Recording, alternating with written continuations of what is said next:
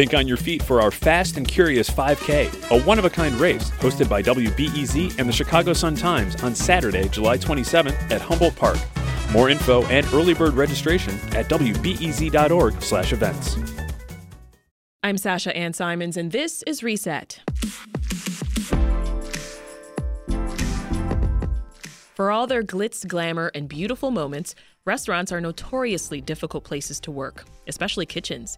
They can be hot, dangerous, and require 12 hour shifts. Working through back, knee, hand, or wrist injuries is common. In the fall, we saw several months of record high rates of people saying enough and leaving the hospitality industry.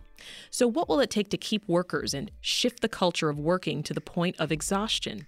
Bo Fowler, chef and owner of Owen and Engine and Bixi Beer, has been wrestling with this question and working to change the culture in her restaurants. We'll hear from her shortly. But first, Josh Noel, who covers the restaurant and bar industry for the Chicago Tribune, sees a lot of disturbing trends. Yeah, the restaurant industry is a brutal industry. One thing that's really interesting to me about that is the dynamic of restaurants themselves and the experience that the degree to which it is a difficult and emotional and incredibly physically taxing industry is very much meant to be out of the consumer view because we go to restaurants for an experience and to relax and to eat and to be treated well and you know that kind of stuff. But the stuff happening behind the scenes the the lifting and the heat and the you know dipping your hands in buckets of bleach and slippery floors and sharp knives i mean all that is is very far removed from our experience but it's what's happening on you know the other side of the wall. And uh, and it makes for a very difficult industry to operate in and to work in and the the pandemic has really pulled back the curtain on a lot of that. Yeah. Well, chef, dare I ask, what was a normal work week like for you before the pandemic? For me, it was a little unusual in that we had, you know, very, very shorthanded, which is not unusual, but I was also opening Bixi at the time, and um, where we had opened, and we were under a lot of budgetary constraints because that had gotten kind of out of control as far as going over budget. So I was just, you know, just kind of this weird mentality that if I work harder and my people work harder, we're going to somehow dig ourselves out. And so, you know, a normal work week for me would start at 9 and I would check in with people over at Bixi and then I would by 2 o'clock run over from Bixi over to Owen and Engine and I would work service up until we closed. I would try to leave, you know, earlier, but at that time, almost daily, somebody didn't show up. So if everybody showed up, I would probably leave around 11 p.m. If if one of our dishwashers didn't show up, then that meant 2 a.m. Where mm-hmm. Because every you know dishes don't normally take till 2 a.m. But if we're working service and then doing dishes at the same time, because someone didn't show up, then then we would leave at 2 a.m. and then we'd start the day over again. So that's not typical. That was just my pre-pandemic schedule for a while. Yeah. Now, you know, it depends on the day for working brunch or not. You know, a typical day, it's a luxury. It's 12 hours. Yeah, and we'll, and we'll um, get into some of those adjustments uh, that you made, but I, I want to stay back in 2020, if I may, uh, Chef. You, you had a quintuple bypass. Mm, yeah. How, how did that shift your perspective on work? You know, it was one of those things where back when we closed, the, uh, you know, the three restaurants, I sat there and I felt awful. I, I think I was sick. I just didn't really put much thought into it. I had previously had chest pain and I just really thought it was anxiety and, and indigestion, to be honest. Oh wow! And I kept on going, and but I knew on some level that I was sick because I kept saying, okay, if I die, just roll me into the freezer and keep going, honor me by keep going, you know. Yeah. And so it, you know, it's that mentality was a joke, but kind of not a joke about just surviving and yeah. keeping keeping it all going. So when I then had nothing to do, when three restaurants closed, and I had I had a heart attack, and I thought to myself, this is crazy. I could have died, and it, it kind of took that jarring moment to to yeah. take myself out of. Is it really, you know, really worth it? And mind you, I'm one of the chefs that really love what I do, so it wasn't. Yeah. But that's but a, a heart attack is is quite the wake up call, chef. Josh, bars and restaurants they've made big adjustments and big shifts during the pandemic, and Omicron and the vaccine mandate have added yet more adjustments and, and shifts. Right? Are you hearing other people say, you know, why would we take on these cultural shifts right now when we just need to survive? Yeah, it's a it's a tricky it's a real tricky moment. Restaurants are having another real brutal winter uh, across the board, and a lot of places are still struggling to hire. It seems that hiring is has gotten better from where it was about a year ago when it was real hard. But restaurants are struggling to survive again, and they're struggling to hire again, and that's sort of on, on the front burner. And then these sort of cultural questions, I think, are sort of hovering out there and uh, changes are happening where they can, but it seems like the, the biggest change, and you know, one that I, I don't think anyone will argue is a bad thing, is that uh, restaurants are paying their people more. Yeah. Uh, that's the one thing that they can do and frankly have to do right now to be competitive yeah. and to if they want to folks to keep come their back doors open even at a challenging time absolutely so so chef tell us what you are trying to do differently now moving forward how did you shift we are paying more for the kitchen. So we, the, it was always that, you know, it was a given the front of the house always made twice or sometimes three times more than the kitchen. Kitchen always kind of worked longer hours. So they might get time and a half, but, or they would have two jobs you know so that that was a common thing for kitchen people to survive. So definitely we have started paying 30% more across the board in the mm-hmm. kitchen. You're giving Things you're like giving consecutive days off, off, too? yeah. Know, pto instilled time off for sick leave.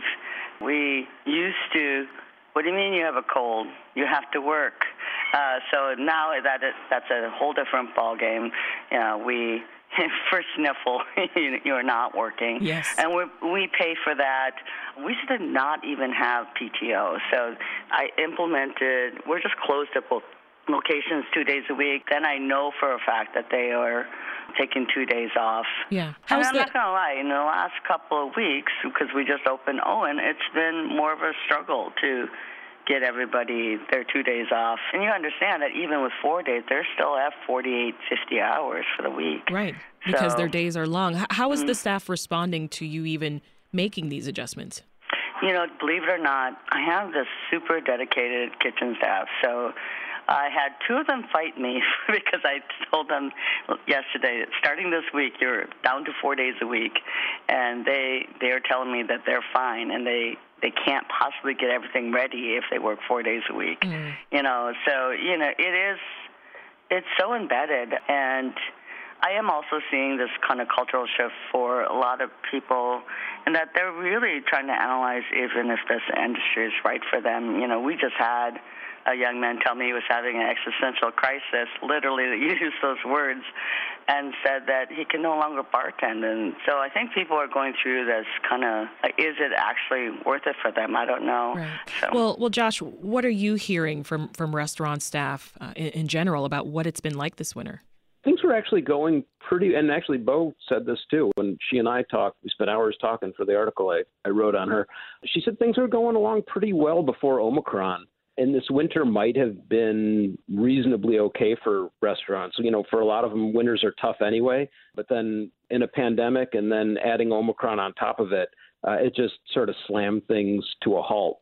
Uh, the vax mandate uh, helped some and didn't help others, but it doesn't seem to have had really as much impact as just, frankly, the weather and Omicron, and it's a, uh, more than one restaurant owner has said, "I am just waiting for April at this point." Yeah, I bet. You know, chef, are, are there any shifts in perspective that you you think it would be helpful for the customers to make? Yeah, I, I think everyone has COVID fatigue. You know, when we had to shut down for two weeks because a portion of the staff had gotten COVID, you know, they, it was just kind of one of those final blows. We're just going, how many times are we going to shut down? Yeah, but, but customers, so, but customers will probably have to get used to paying more, right? Oh yes, adjusting for you know the market. I yeah, yeah, for sure. You know, we have to charge more.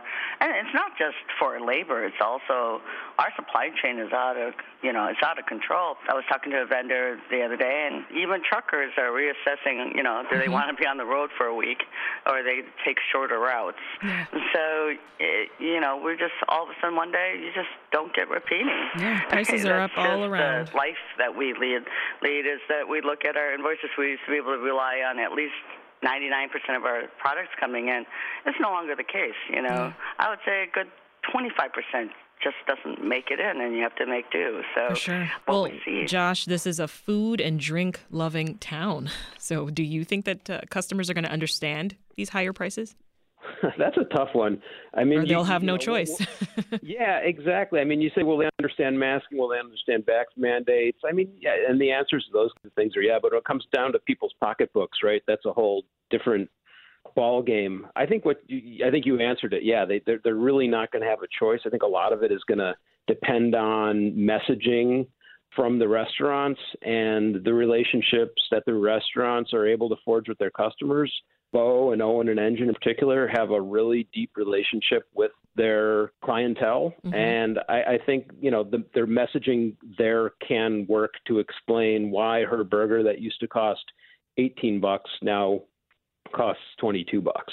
Uh, not a cheap burger, but it's a really good burger. And if you talk with Bo for 45 seconds, it, it makes sense, you know? Mm-hmm. So I just think that conversation is going to have to be there. I've written about that a little bit. I mean, a year ago, it was clear that the prices of dining out were going to go up and we're probably going to stay up. And some people have argued, a lot of people have said, you know what, they were artificially low before. They need to go up. Uh, and that's the reality we may now be in. The Great Resignation is the canary in the coal mine telling us that the workplace must become more humane and equitable. To hear more about trends in the future of work, please subscribe to this podcast. And please give us a rating, it helps people find us. I'm Sasha Ann Simons. Thanks for listening and come back tomorrow.